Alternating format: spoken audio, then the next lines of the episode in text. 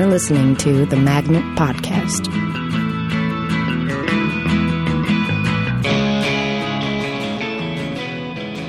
Uh, welcome. You are listening to the Magnet Theater Podcast. I'm Louis Kornfeld. Today I'm talking with the great Ilana Fishbein.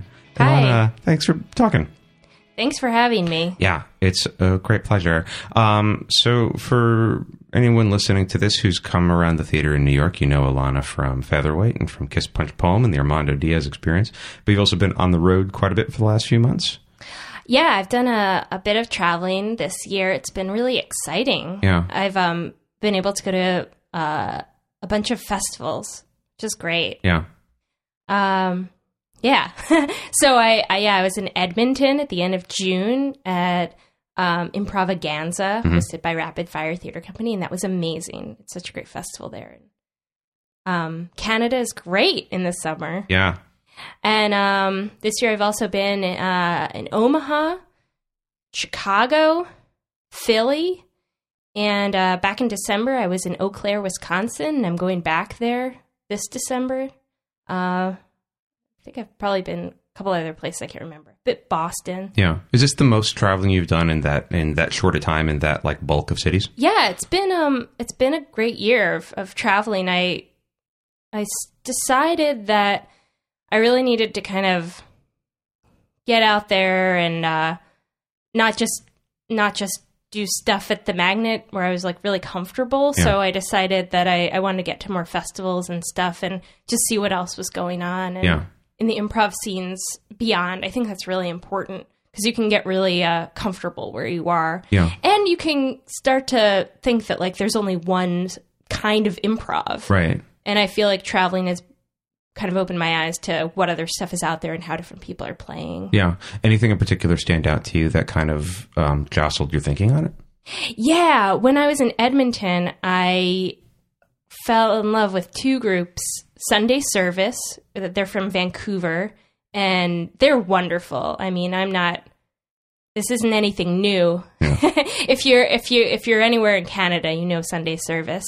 Uh, but they've been everywhere. And also um, Dad's Garage. They're uh, from Atlanta. There were just three guys up in Edmonton. Um, uh, Tom, Ed, and Ruben, uh, and they, the three of them, just played really fast and fun, and were kind of just on each other. And and the thing about both of those groups that I really liked is um, this just fast play, a real attack, and a real sense of accountability for whatever anyone said. Like nothing was dropped, nothing was ignored, and I really appreciated that. And I um, so that's kind of what I'm into right now. I kind of like that. That's a really awesome word, accountability. I like that. Yeah. Because I mean, that could be taken, uh, uh, you know, a couple of different ways. But I, like, there's something that I like about that sense of It's not just for politicians. exactly, uh, um, or deadbeat dads. Yeah. Uh, um, that thing of like ownership on stage that that like one of the things that's an outstanding feature of really great groups is that sense that once something's been created and it's out in the space whoever said it and whoever did it it becomes the mutual property of everybody Yeah, I'm. I'm really into that idea of shared ownership. Yeah. That's why I think um, openings are really important and cool. Yeah. Um, uh, they're not always that great, but um, the idea that we're all gonna um, take this suggestion, explode it, and then we're going to borrow each other's ideas Yeah. and, and pull from each other, and that we all kind of like share that exploration of ideas from Yeah. the beginning. It's interesting that you bring up openings because that's something. Um, um, I notice a lot of groups will sort of veer away from openings after the first month that they're together, and you know, like um, uh, I, I, the group that I play with, the boss, we were probably one of the first teams that sort of started doing that. You guys did an opening a bunch of years ago that I really loved. Which was the that? um the boss in bed opening oh yeah, yeah, where you you'd all pretend you were in bed together and just like having pillow pillow talk Yeah. and talking. yeah. I really like that. Uh, I have fun with that too. That's like part of our conversation with each other every three months or so is whether or not we want to do that again, and we're like almost exactly evenly split on who wants to try it. And that sounds like the boss. Yeah, that's about right. Uh, um, what what do you think like people could do to make their opening stronger and better and because uh, for me like what i notice is just sort of like a lack of passion for it or people want to sort of like well that's the worst is you know uh, the your show has to be strong from the beginning yeah um you know you can't get on stage and mess around for two minutes dispassionately Right. and do the show. I mean then you're setting yourself on the wrong track.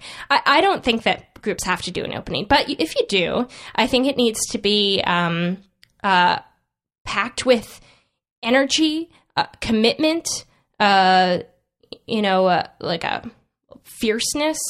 Um i think you it needs to be idea generating um it can't be dilly dallying Right, yeah. these are like weird things to say but uh and I I think what's really important in the opening is that once you do the piece, you're taking ideas that other people generated. So you're not just using the ideas that you generated. It's a way of honoring each other. And in that way, I think you look funnier yeah uh, if you take someone else's idea. uh, you do, and also there's something. It feels great when somebody uses your idea on stage. Yes. um, it, it just like immediately you warm up to each other, and there's that sort of like unspoken sense of recognition of just like I don't know. You feel honored a little bit that somebody cared enough to pay attention to what you created and Yeah. make use of it. And the audience sees that. Yeah. And they see, uh, they recognize when someone is a generous player like that. Yeah, Uh, I don't think anyone likes a player that's just patting themselves on the back. yeah. So let's go back to travel for a second. Sure. Um, uh, this is probably a weird question, but um, what did you sort of like learn about yourself uh, on the road? Because like I, I I know that feeling of like. All right, I'm kind of playing for for a really appreciative audience, but it's also people who kind of know me, and it's like, how much are they really connecting with what I'm doing versus how much do they just kind of like like me as a dude? Well, one thing that I've kind of noticed, um, especially since I've been traveling a lot with Pepita, which is my solo improv show. Um, and that show is all about sort of connecting with the audience and direct address to the audience. I'm speaking to the audience, and I Can, can you describe uh, uh, Pepita Yes. to anybody who hasn't seen it? yeah, and then I'll get back to that question. Um, so Pepita is um, is a character. Um, she has a great personality, and uh, she's really friendly and outgoing. Um, but she's not without her her flaws. And um, the uh, the conceit of the show is that she is putting on an improv show based on things, real things that have happened in her life, and um, of course, uh, you know, I am playing this character Pepita from start to finish. Like she intros the show, does the show, outros the show, um, and uh, so I I'll get a suggestion and then um, uh, kind of monologue as Pepita, and then the show can kind of be very um, very freeform. Uh, she uh, plays all of the characters, so it's she's playing herself, uh, but she also she plays all of the characters um, through her own lens. So the whole show is very biased. so it's all um, it's all like her version of events.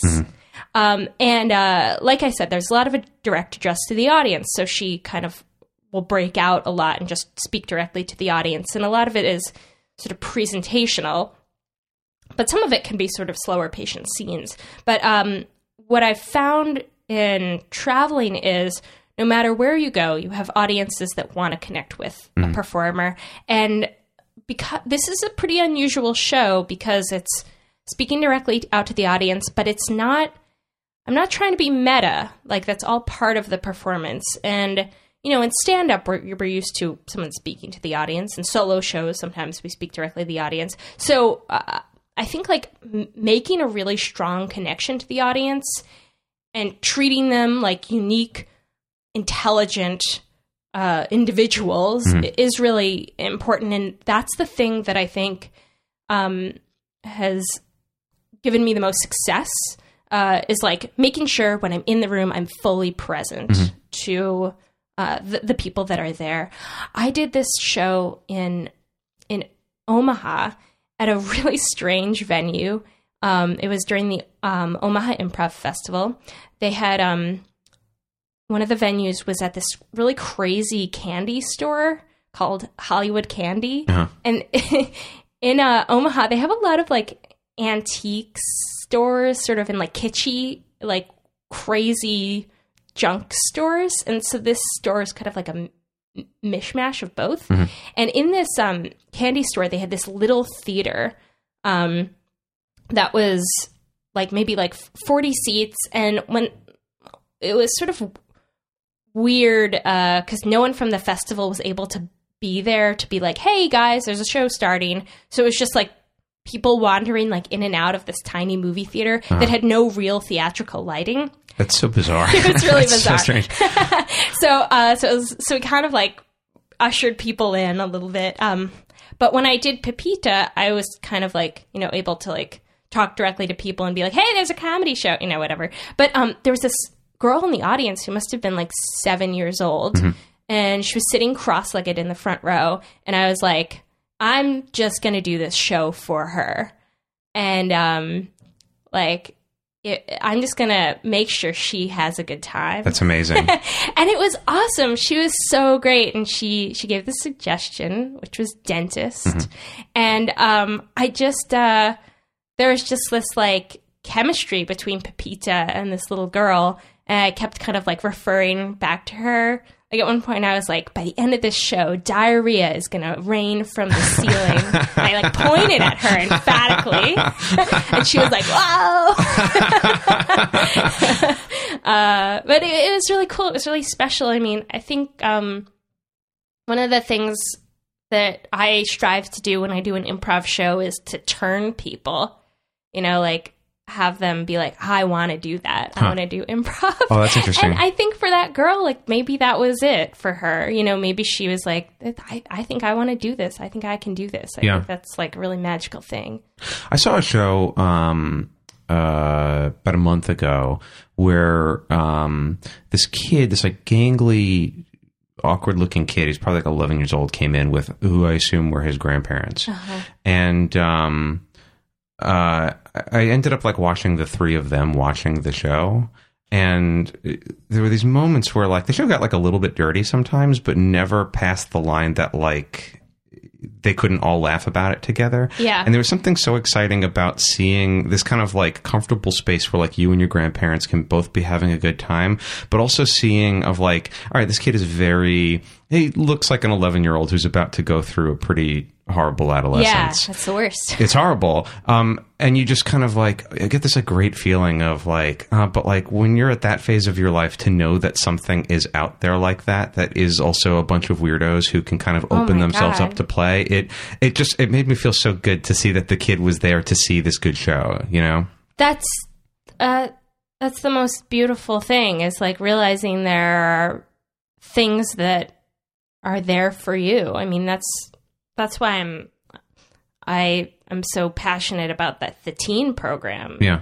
at the magnet like and why i love teaching those classes because it's like some I, I felt i i had a really hard time in high school i really didn't like it um i always felt like i wasn't surrounded by by my people Mhm. um and even the you know i people that i was that i could have gotten along with for some reason it just like never clicked Yeah.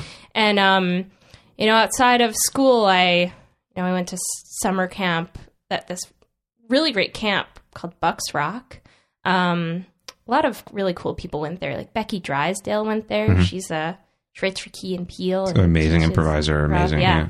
Um, and uh, I- did improv and sketch comedy at this camp, and I felt like I have found my people. Yeah. And um, as a teenager, that was really important to me. Like to have this understanding of like, well, you know, I I know that there is a place for me in this world, and there are people for me in this world, and um, it it gave me a, a sense of hope. Yeah. Um, yeah. Well, it's also like um, uh, kind of like a strength in numbers idea, you know, um, that you know that when there are other like-minded people out there, there's just a little bit more permission for you to um, not feel like you're oddly shaped, if that makes sense. Yeah. You know.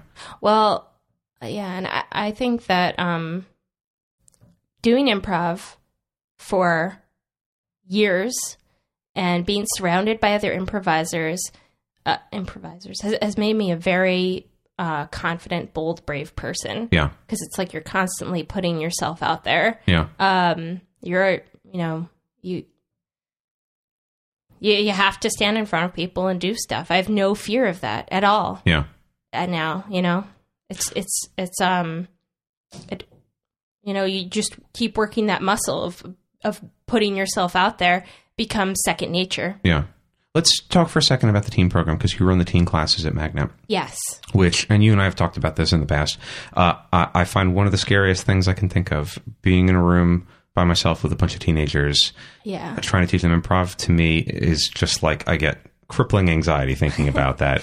Well, there. Yeah. I mean, when whenever in your room in a room, you're like worried about them judging you, like any ki- kind of students. Y- yeah, of course. Yeah, uh, yeah. I, I don't know. I've like I don't really care too much about other adults judging me when I'm taking the class, but teenagers still like you just feel like you're 14 again, and uh, you know what um what are you like imparting to them because you do a great job with the class and and uh, um so like what what is your method? What's your philosophy? What are you? What's the purpose for you other than just teaching them good solid play? Well, a big thing is is support each other. Um, let's uh, let's make each other uh, look good. Um, improv isn't about fighting; it's about you know advancing each other's ideas. I mean, just the idea of yes and in general, I think is so important. And there's um, when you're in like a a friend circle of teens, there isn't always a lot of yes anding that's happening. People there's a lot of one upmanship and i think um i try to get across the idea that it isn't about one upping each other it's about like like doing it with each other you Yeah. know Yeah, um so that's really big. And um one thing that i really like to do uh with my teen students is take them to the theater. Mhm. um because uh that's it's great for them to see improv um and it's great that for them to be amongst peers watching improv so they don't have to go there with their grandparents or their parents and then they can kind of talk about it after and have their like own kind of breakdown of what they liked and what they didn't like. I think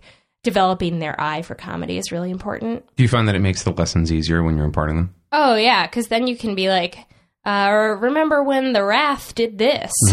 You know, not everyone can make it to the theater every week, but I think those that do um, get a sense of ownership over their own work Yeah. because they're like, I'm, you know, I'm I'm becoming a, a connoisseur of of comedy. Right.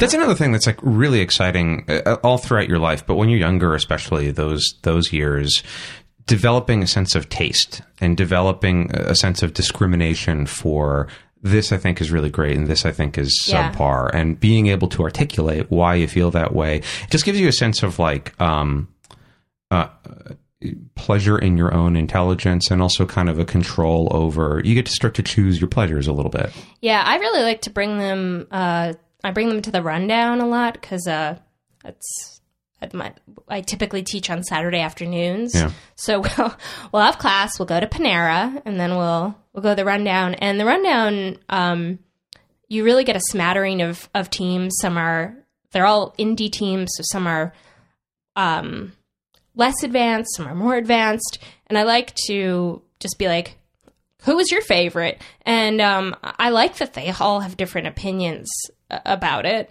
You know, it, I think that's I think that's good and important. And I really, you know, I, I try to kind of do a soft like they were my favorite, you know, but I don't want anyone to have to feel like they have to agree with me, right. You know, yeah. I like for me what you like is never nearly as important as being able to express why you like it. Yeah, you know it's it's that process of really kind of looking specifically at what you're seeing. Like I, it doesn't make a difference to me if you love the show that i hate or you hate the show that i love or whatever.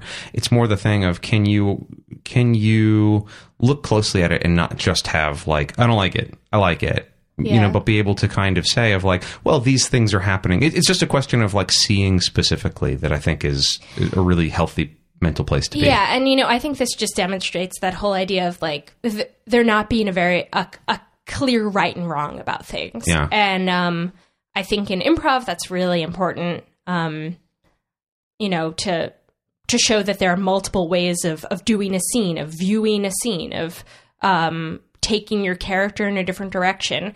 And uh, I think what's it's really important to kind of like take that philosophy and pair that with um, with your method of teaching.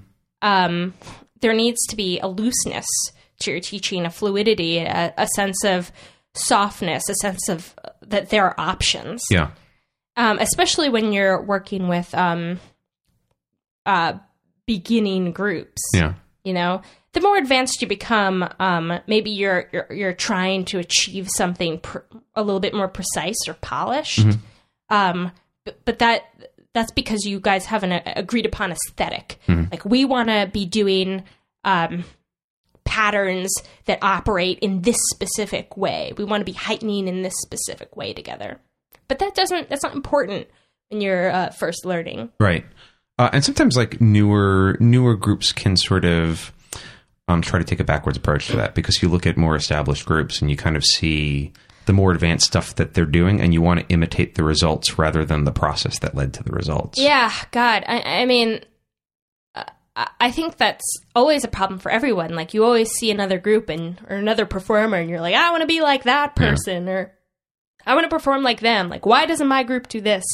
And um, you know, it's like it's like a grass is always greener type scenario. And as long as we can channel that in like a healthy way and think like, oh, how can I apply kind of what they're doing to my work? Yeah. It's going to be good. But you're never going to be someone else, you know. Right. Yeah. Exactly. Uh, um, um, I want to go back for a second to to what you were saying about having developed a sense of confidence and, and like inability to speak to people and and Yes. you know um uh because the way that you play um is really interesting you manage to coordinate uh, um, a lot of different things all at once and make it seem really effortless. But actually, it's it's you pull off something really amazing because you're adept at at making really strong, energetic, uh, kind of a larger than life, exaggerated physical moves and larger than life characters and really playful characters that have. Uh, um, like there can be almost sort of like a cartoon like energy in my mind in the sense of like oh the strong primary colors to these characters. There's a brightness.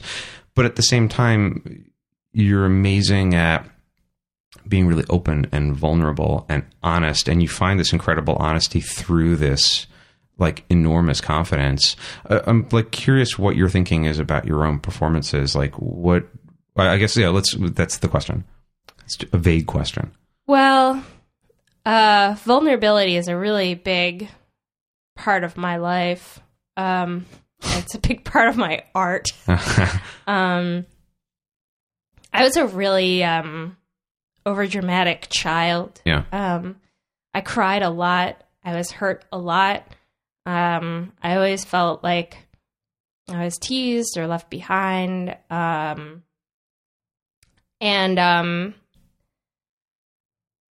uh, at a certain point, I kind of, kind of like, I guess I've started to realize that unless I can like use that for my advantage and, and like kind of laugh at that and see how, you know, a lot of the, the things that I was upset about aren't that big of a deal or, or, or not that important. Like the more healthy I'll be, and like it, it, is, it is, it is like funny and it's ridiculous sometimes how upset we can get about something that's really petty. yeah Um, and so I think I I use a lot of that in my work now, um, because I I am those people. yeah I am those characters. Yeah.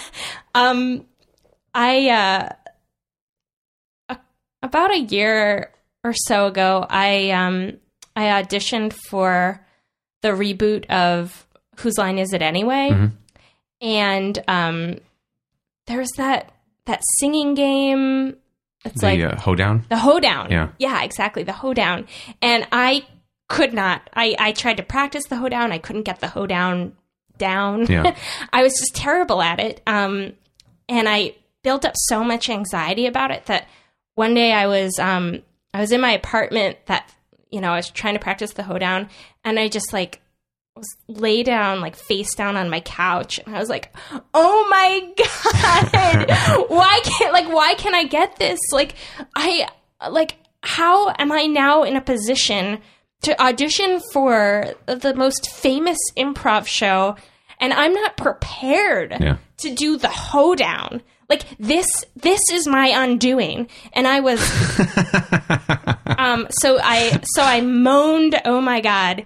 And um my my my boyfriend Brian Frangie, who does improv, um he was like he just started laughing. He was like, "I can't I can't believe you are taking this this hard." Yeah.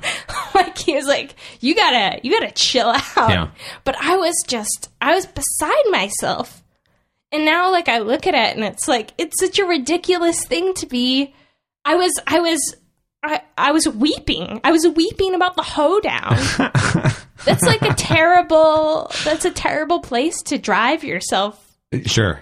to, you know, and and so like I, I like to think like all of my characters have that sort of chip in that in their shoulder, like like something or like chink in their arm or whatever, like that that um that vulnerability that they just like can't deal with. Yeah. You know? Is that when you're playing scenes? Is that something that you're consciously looking for in the scene? Are you looking for the opportunities to be really personally affected, or is it something that you just sort of intuitively feel? I think that's something that might be a, a bit intuitive. Yeah.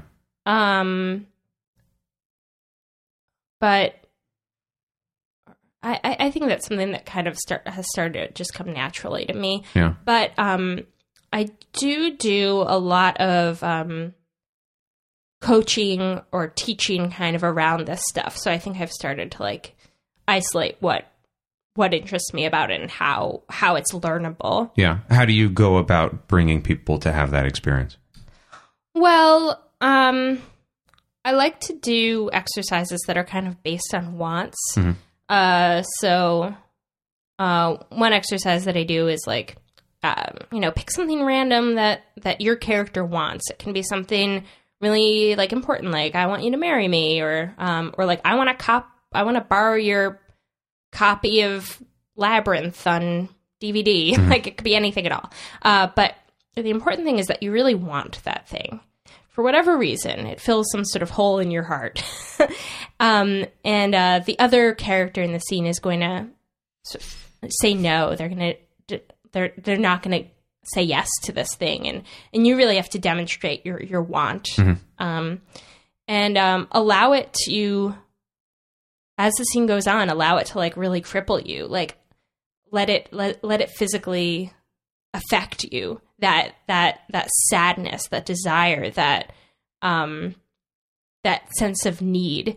Um one thing that I'm really into is um the idea of emotions living in your body and not Mhm. your brain.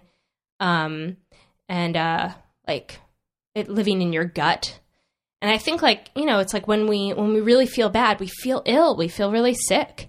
Um and letting that translate into emotions and improv and how we demonstrate emotion is really important. Like there's a really big difference between like I am sad and like really showing through your body that you're sad, your physicality.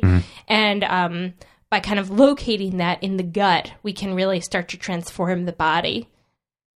Do you, when you play or when you coach, well, let me start with when you play.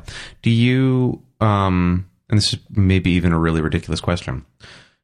When something affects you, do you lead with your body first in order to kind of channel that emotion, or do you sort of have a feeling uh, initially of like, this is how I feel, and then your body follows the feeling? If does that even make sense? Um, I think that um, I don't know. I think they, they they kind of go hand in hand. Yeah, Um, uh, it's hard to say. yeah. Yeah. What do you do when you see people who seem to be kind of locking it down or holding it back? I guess you know what. I, I guess I will say this. I'll say st- I I guess I start with my body and then uh bring be and then and then become verbal. Mhm. I think um I I think that that would be like more of my more of my method. Yeah. Um, but not for all. Not for. That isn't exclusive. That Yeah. not always what happens. Because I think that I I also really like to play very practical characters.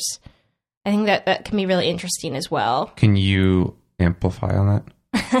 So, um, a couple weeks ago, I played. I was playing a teacher at um, in a featherweight show, um, where I was trying to get uh, a student played by Blake Merriman uh, to take apart uh, a Lego castle, and I was like, "You need to take this apart. Uh, it needs to happen now." and um, my character was like kind of irritated with this student, and um, I think that she was, you know, she's like very practical. She was pretty stiff, um, but um, but she still had an like this rumbling sort of emotion in her of like, um, I'm I'm furious at you. Yeah. You know, you need to get this done. Yeah. You know? I, I don't know. Well, it sounds like uh, um, uh, this sort of like receptiveness to your own emotional life when you're playing seems to be really strongly tied in with um, just this sort of like almost obsessive quality of knowing exactly what you want in a scene. Whether it's you know I need yeah, I think wants and emotions are really tied into each other. I think that the, the worst, you know, I'm re- I'm I'm really into emotion and scenes, Yeah. but I'm not into um your fake crying. Right. You know, Yeah. uh, uh, like or, or, or like sudden turns that are not justified. What's the difference for you? Uh, I think like you know it has it has to do with like a real a real commitment. Um, I think that scene in, in scenes our our characters don't turn on a dime. Um, uh, I think emotions need to come from an authentic and genuine place. Um, I think that emotions can change, but there's probably an arc to it. So we need to play that arc in a in an authentic way. Yeah. Um, and uh, it's just like how I don't like people playing. I'm making this connection, but maybe people, other people won't. Like, I don't like people playing kids who are whiny and they walk around on their knees. Right. Oh, Like, yeah. You know, Right. like, p- like p- play your character in an authentic p- way. Like, Yeah. be, stand up and be a kid who is really upset about something. Yeah. You know. I that drives me crazy. A just because of the sense of fakeness to it, and and and and that feeling of like. I almost become a little bit resentful that it's like, oh, this will get a laugh. I'm on my knees, and it's like, mm, try, like try a little harder. But also, like, Or like, mommy, mommy, I want candy. Right. Like, I hate. I don't, I don't want to see that. Like, it's it's more specific than that. Well, like it- kids are really intelligent. Or for sure, it demeans kids. And I remember being, I don't know, three or four or Well, something. It demeans kids, or adults don't want to be reminded that those kids are around. So play a more interesting kid. Sure. Yeah. I, I, I'm sure that there are stupid kids out there, Yeah, as there there are are stupid adults out there too. But like, there's also a lot of kids who are aware of the fact that they're kids, but kind of resent it. Yeah. They're sort of aware of the fact that like, I don't know enough just yet, but I know that I don't know it. And it's a little bit frustrating. And, and kids have those exact same sort of obsessive wants and goals that adults do. They just don't have enough information yet to kind of like orient them in like the larger world as it is. Yeah. And so like when you see kids reduced down to something that's idiotic, it it's just like frustrating. And like I don't know, I get annoyed on behalf of kids. Yeah. I get annoyed on behalf of parents also. It's Yeah. like I mean, a lot of people are raising kids in a great way. Yeah, for sure. I'm like there are a lot of like you know, there are lots of different ways to talk to kids also. I Yeah. mean um well, it's also like you see people sometimes play kids and you get the feeling of like I don't think you ever watch kids. yeah. I don't think you ever observe them or know anything about how they behave. You just have this kind of like two dimensional idea of like here's a shortcut to a kid. That's actually that's what bothers me is the shortcut Short to it. that's exactly it. And that's why it's like like I like I'm not interested in your sudden fake crying. Right. Like it's it's a shortcut. Right. You gotta play that arc. You gotta uh you gotta you gotta really be patient with it. You got to Yeah. play it. There's got to be authentic meaning behind it. Authentic is like the word that I'm really into right now. Yeah. It's a good word. And, well, because it, it- when you're playing authentic, it puts you in a place where when you are affected and when you are opened suddenly and have this emotional shift, there's a specific cause to that shift, and everybody has witnessed that cause. And Yeah. so we're not only seeing you emote, we're getting an insight into the inner workings of this person. We're getting Yeah. an insight into this person's sets of values and their sense of ego and identity. And, Yeah. and and their hopes and their anxieties. You know what I'm really also into right now? Yeah. That my other catchphrase um, is play the tension, not the conflict. Can you amplify that? I love that. Yeah, yeah. So, um, so let's say, so let's say you have a scene where there is like an inherent conflict to it. Um, like, uh, uh, like I was doing this, I was watching, uh, some of my students were doing a scene this summer about like, one person was like, okay, we have to get ready for church. We have to go. And the other was like, I don't want to go to church. I don't want to go there. and rather than, it was, it was a phenomenal scene because rather than yelling at each other, the, um, and making it a conflict between the two of them, it was like, I, the problem isn't with you. The problem is with church. Like, I don't want to go to church. I'm going to do something else this morning. Um, and so it allowed these two characters with these two different wants to, I want to go to church. I want to stay here. You know, to that tension built. So it wasn't a, a fight with each other. It was a, um, the character that didn't want to go to church was just plowing her stake deeper and deeper into the ground about not wanting to go and all the reasons why she didn't want to go and why it was so vital to her that she stay at home. Yeah. You know, and um and so if if if like she's plowing her stake into the ground and the other one's plowing her stake into the ground and they're plowing them at like this angle that tension between them is like getting more and more uh, getting tighter and tighter. Yeah. You know, so they're not yelling at each other. They're re- yelling about the thing. Yeah. Like, what is the thing Yeah. that, that, that your character cares about? Which again goes right back into like specific cause and effect. Yeah. And gives you insight into that person. What's great about that too is like and it can't be resolved right away. Right. Like, we don't want to see conflicts resolved. the only way uh, uh, past it is through it. Yeah. When, when you're playing that conflict where what you're describing is like, all right, it's between us. There's a pretty good chance that those two people are never going to move over the course of the entire scene. It's Right. just like blaming each other and trying to coerce the other person to give you something yeah, they're not going don't. to give. Yeah, you're not going to convince anyone, but you can tell them why it's so important to you. Yeah. Well, it's also like what's so great about that is so without ever changing that deal that you don't want to go to church, you can uh, get dressed to go to church. You can drive to the church. You can be at the mass. Yeah, you can be in the car be- home. And then you can be home and it's like six o'clock on a Sunday or whenever church is done without ever losing that you didn't want to be there didn't like it. yeah, you never have to change your thing, but Yeah. action is possible. And if you act on the thing that you don't want to be acting on, there's also the likelihood for like um, self discovery there. Yeah, you'll find out more about the characters. Yeah. So like in the scene with Blake uh with the Lego castle, like it came out um I loved I loved playing that character. Probably she was a teacher and I just left a job at a school, so I was like feeling all of this like like yes, I don't gonna have to go back to this Yeah. school.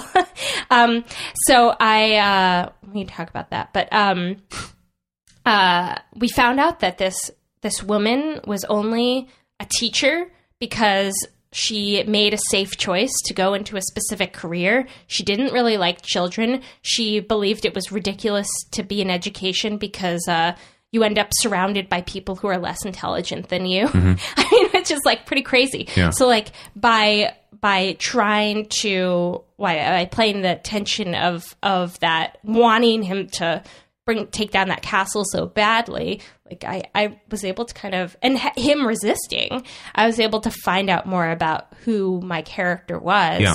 um and it it was really fun um Well, that's sort of the exciting part, isn't it? Uh, when you're playing, when that that realization that like I don't know everything about this character that I've created, but I'll learn more as I go if I just continue moving into It's it. It's not about winning the scene. right. It's about finding out more about your character. Yeah. Um, that's a phrase I say all the time. Another thing that I'm really into right now, um, I just got off a month of teaching every day, and so I'm like really in the zone. But um, uh, is not treating each other badly as characters. Yeah. One of my pet peeves is a scene where someone's like, um, like, oh, nice shirt, but mine's better than yours. Right. Yeah. And I just don't believe people. I guess people do that, but shitty people do that. Yeah. And I'm not interested in those people. They make me really uncomfortable. Yeah. And they make the audience really uncomfortable. Yeah. Because it immediately seems like one improviser shitting on another improviser. Right. And um, so I'm always pushing people away away from that. I'm like, let's not just be bitchy for bitchiness' sake. Like because it's sort of like a denial of your own thing right out, right away. It's like I like your shirt, but I don't like your shirt. Mm-hmm. It's like, well, which is it? Like what what reality are we playing Right. here? Um, and I think that a lot of um, a a lot of newer improvisers do that, um, or younger improvisers do that. Teenagers do that to each other all the time in real life. Like that, I want to kind of drive them away.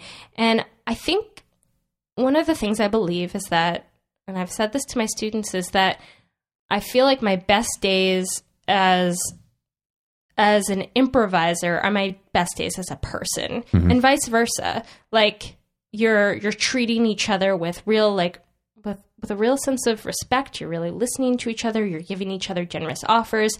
You're um you're really emotionally open to each other um and you're you're building something together those are those are good life things and they're good improv things Yeah.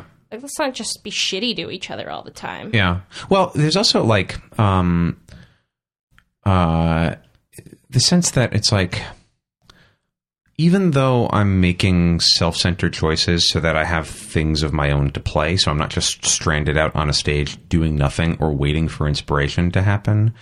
Um, those are sort of pragmatic choices that I'm making so that I remain involved. Then a lot of the rest of it is just kind of being available and attentive to the needs of the people around me. You know, like Yeah. like playing a show that you're directing to a seven year old girl in the front row of an audience that in a sense, like because I'm doing it for you and not entirely for me, it sort of frees you up to use the best parts of yourself because you're not using that shitty asshole part of yourself that's just trying to impress everybody. You're you're you're really using everything that's available to you in order to make this a wonderful experience for the people that you're with. Yeah, and uh, you know, I have to say, like, know knowing your audience is really, really important. Um, I've done a lot of shows for a lot of different populations.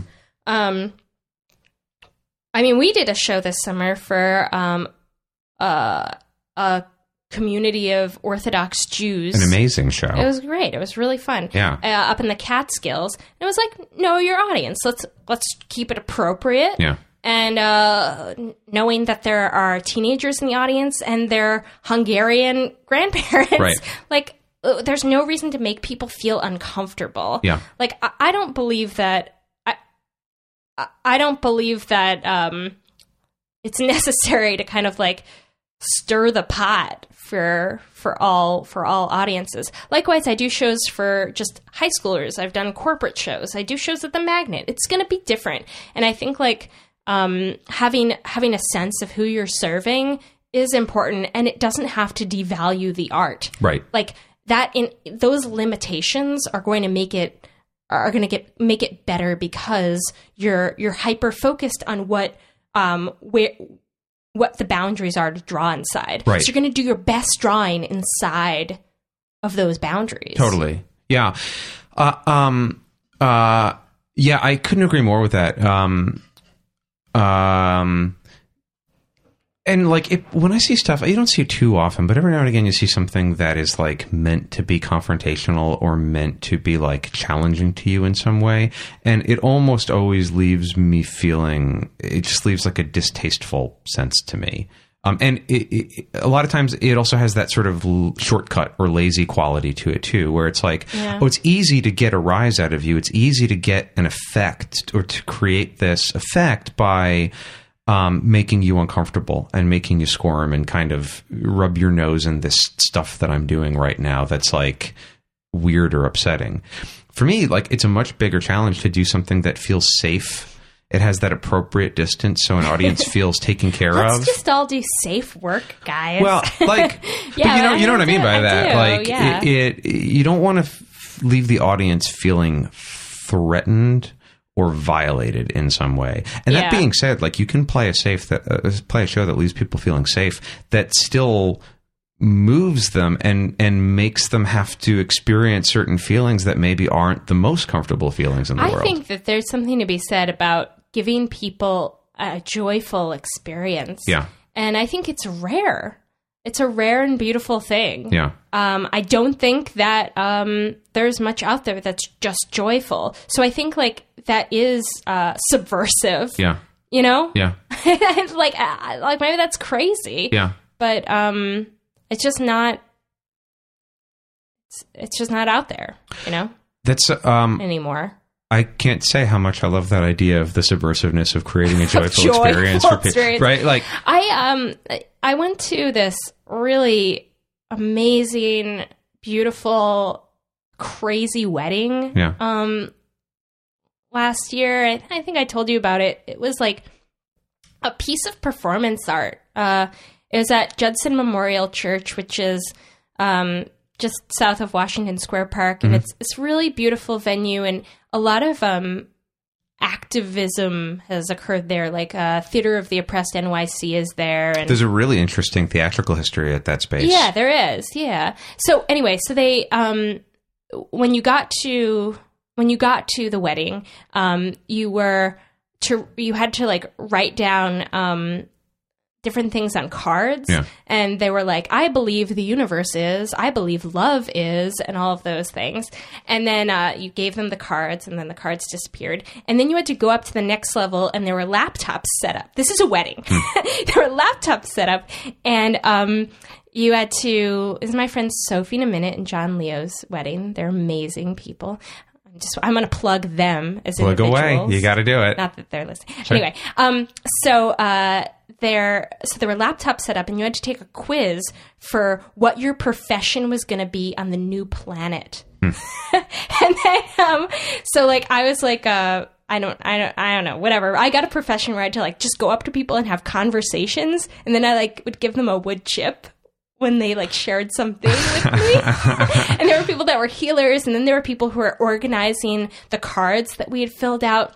And then there was a, uh, a space launch where we all like launched into space It's amazing. and uh, there were um, there were two uh, two men that uh, officiated the ceremony, and one was an Episcopal priest, and the other was his uh, his husband, uh, who was this guy who was a professor at Bard who um, raised all these chihuahuas and had given John, the groom, um, his chihuahua, Pinochle, and Pinochle changed John's life. It was amazing. And John wore the wedding dress, and Sophie wore like a crazy David Bowie outfit. It was like the most amazing, joyful thing. And it was like not ironic at all, Yeah. not dark. It was, it was beautiful and a gift. And it was so strange. And, um, and it wasn't it was like pushing the the boundaries on our expectations but it was always pushing us in in a way that was like um unexpected and and beautiful and communal Yeah. and um it, it was an amazing event Yeah. it was it will i remember i was standing there uh, like in this crowd of people before the launch and i was like i am so filled with anticipation Yeah, yeah. i'm so excited Yeah. and it i think if we can do that in improv like that is that's beautiful Yeah. like like why would we go around saying the c word Right. you know what's the point of that Yeah, yeah. I, I um, what's so great about that is like, hey, how many times in your adult life do you get to feel that sense of anticipation? It rarely, uh, unless you surround yourself with really creative, awesome, beautiful people, which you should. Yeah, You That- know? that's also like I don't know. I still get that sense when I get into like an empty theater, like right before a show. I I don't know if you feel this way, but like when I was a little kid, I remember like waiting for the movie to start and like the previews just come on, and you just have this like incredible sense of like something wonderful is about to occur, and you Yeah. get like this like tingle on your skin. You know, I still get gonna that. settle back and get into this. Right. Yeah. I like. I don't know the the 1989 Batman. Uh, I just remember like the credits to that starting and having like a new feeling. Which Batman was that? the Tim Burton one with Michael Keaton. okay, yeah.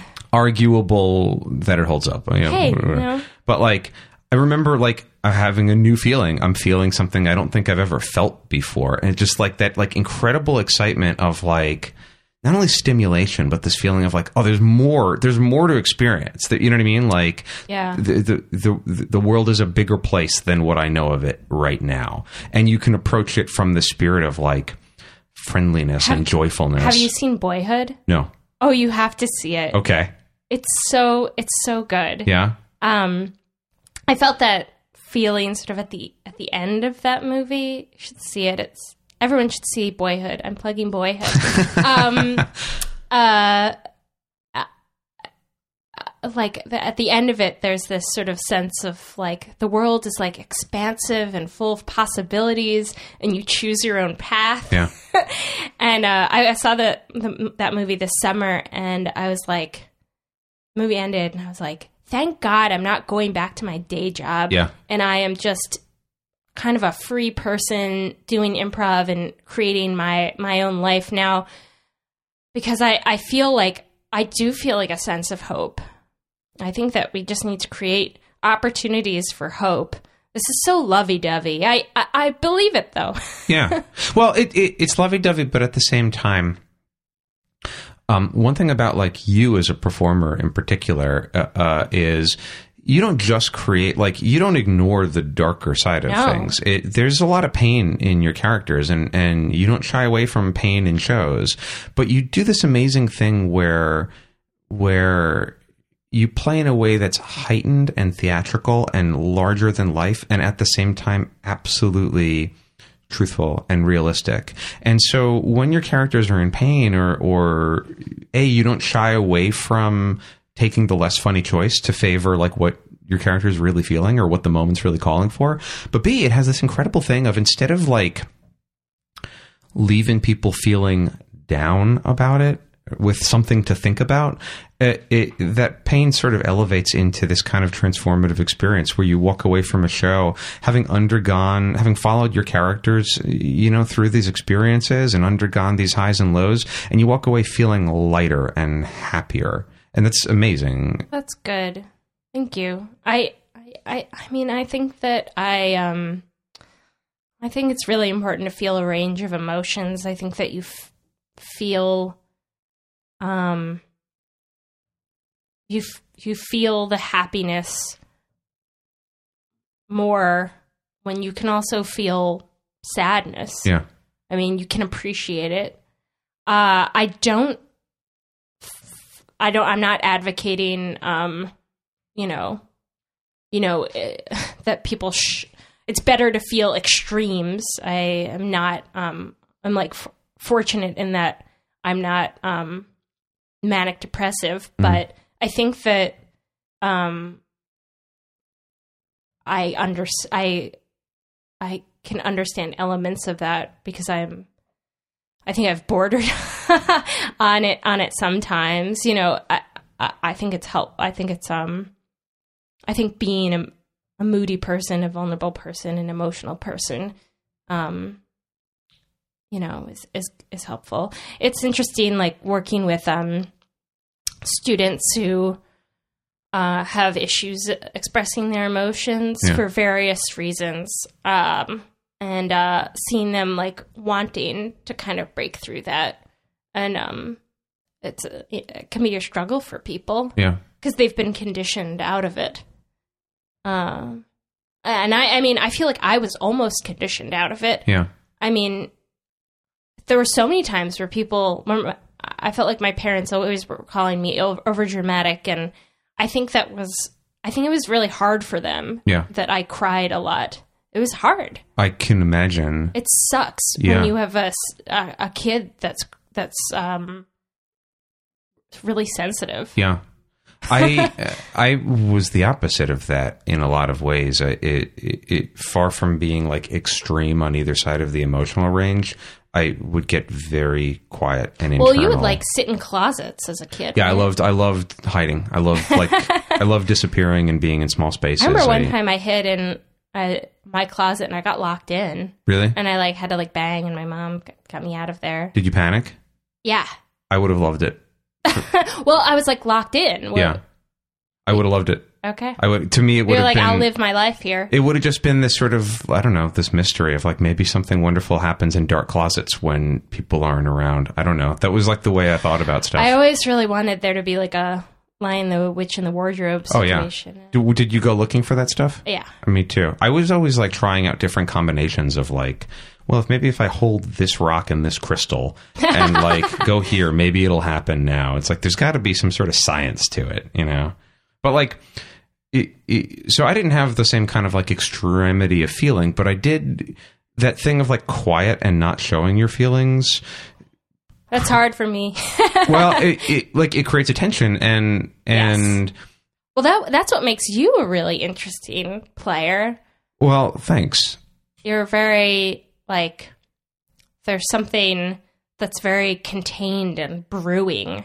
it i think everything gets your- filtered your up work. into my brain and Yeah. I, like i don't Well, you're you're the the most uh, verbally adept improviser I well know. thanks I, I I i think justin moran probably beats me to that punch but thanks Yeah, well, he's got a different. really he's got something else going on. Yeah. That's, he's got a weird dork brain. yeah well that's true but like it, it the point i'm trying to make is that like there's a tension that builds up with with that that there's a point where either that tension kind of turns in and i imagine becomes something that's sort of destructive for the rest of your life or becomes like a problem that you have in relating to other people Yeah, well, that's why it's good to have improv. So it's like a filter. It's a way to. totally I think that it can be very therapeutic. yeah Um, and um, when I when I do classes about you know with a focus about vulnerability, I try and push people there. And for some people, it's like the first time that they've ever you know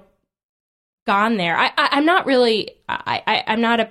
I don't want to. F- people to feel like I'm like trying to get them to cry. Right. But if it happens, like I want them to feel like like that's that's good. It's this is sa- productive yeah. and and we're not we're not trying to I'm not a therapist. yeah Uh, we're not trying to I'm not trying to push you to confess your your trauma. Yeah. But hopefully push push you as a performer in that in the direction of being open. Well, with that safety, again, it's like it's creating the space where where we're okay and you're okay. Uh, you're not being pushed into exposing something that you're uncomfortable with, but you're not also being pulled away from leaving the area of what's really funny to the area of what's authentic. And there's something uh, um, so valuable about having a teacher and being surrounded by other performers who celebrate your authenticity Yeah. Because then it it, it be, again it's like it becomes like transformative. It becomes what you have inside of you now is sort of the kind of like current of those rivers are being redirected to kind of like fertilize you know what i mean? Like uh the fields i don't know anything about farming but like that's the metaphor. It's like it's not just like a stream that you're embarrassed about. It's something that now has like a productive value to it. You're using it for creative purposes. Yeah. I mean, like in that the show where I was playing that kind of angry teacher, I think I like channeled something that was true in myself about, you know, like I worked at a school for seven years and there was a lot of built up resentment about that, that I had chosen a path that was like, like really safe. And, um, I knew like I could have make money and have benefits and, um, but I, I was really upset about it. It made me. I didn't feel like I was like living up my, to my potential or being or my skills were being utilized. yeah And um, as that teacher character, it all kind of came out through that in a very like heightened way. And I said things that I don't necessarily like believe, or maybe in the corner of my brain I believe, but um, it it felt so good yeah to take that rage and, and channel it through this character and really have fun with it. Yeah. Well, that's isn't that great? Like with the function that that character serves is like you're pulling on something that at first is true for you or something that you really know But about. But then you can just play. You don't Yeah. have to. That's the thing. Like st- you can start with truth and then you know, um, uh, uh, like allow it to uh, take on a life of its own. yeah. Um, you know, one one thing I like to do just to break up the monotony of warm up scenes is like you know start with a uh, start a scene, initiate a scene with a, something that you actually saw or heard today, and then allow the scene to take a totally different direction. But start with something real and then see what happens. Yeah. you know. Yeah. It- that process of starting from real and ending up in play, you just like you lighten up. You Yeah. begin to Oh. take yourself less seriously. I love the um. You did a. It wasn't you. Probably not. Maybe you did. Uh, someone did a, a warm up with featherweight recently. Maybe it was Mike Dwyer, where you start off telling a true story Mm. in the center of a circle, and then people tag in to continue the story, Oh, so that interesting. it takes on a fictional direction. That was not me. That's very Oh, interesting. it was so so much fun. Yeah. especially since it's like you know it's a group where we all know each other, um, so you can mangle details from each other's Yeah. life and take it in a totally absurd direction. yeah. Oh, that's awesome. Um, and also like that sense of that shared ownership. Yeah. like I am gonna put this beginning of a story, true story out there, and then just let it fly away in the breeze. It's not precious. yeah. Um, I think the idea of ideas not being too precious is super important. Ilana Fishpine, thank you for talking. Oh my god, that that. Thank you. Uh, this has been uh, the Magnet Theater podcast. Thanks so much for listening, guys. Uh, uh, big thanks as always to Grant Goldberg, our engineer, to Ilana Fishpine for uh, uh, being just delightful in every way and, and joining us today. Uh, uh, I'm Louis Kornfeld. Thanks as always for listening. I really appreciate it, as do we all here at the Magnet. Uh, um, magnettheater.com is our website for you to go to and find out more about who we are and what we do. Uh, uh, hey, thanks everybody. Have a great uh, whatever you're doing. Just like do it well, man. Have fun. All right, bye. Thank you. Bye. You've been listening to the Magnet Podcast.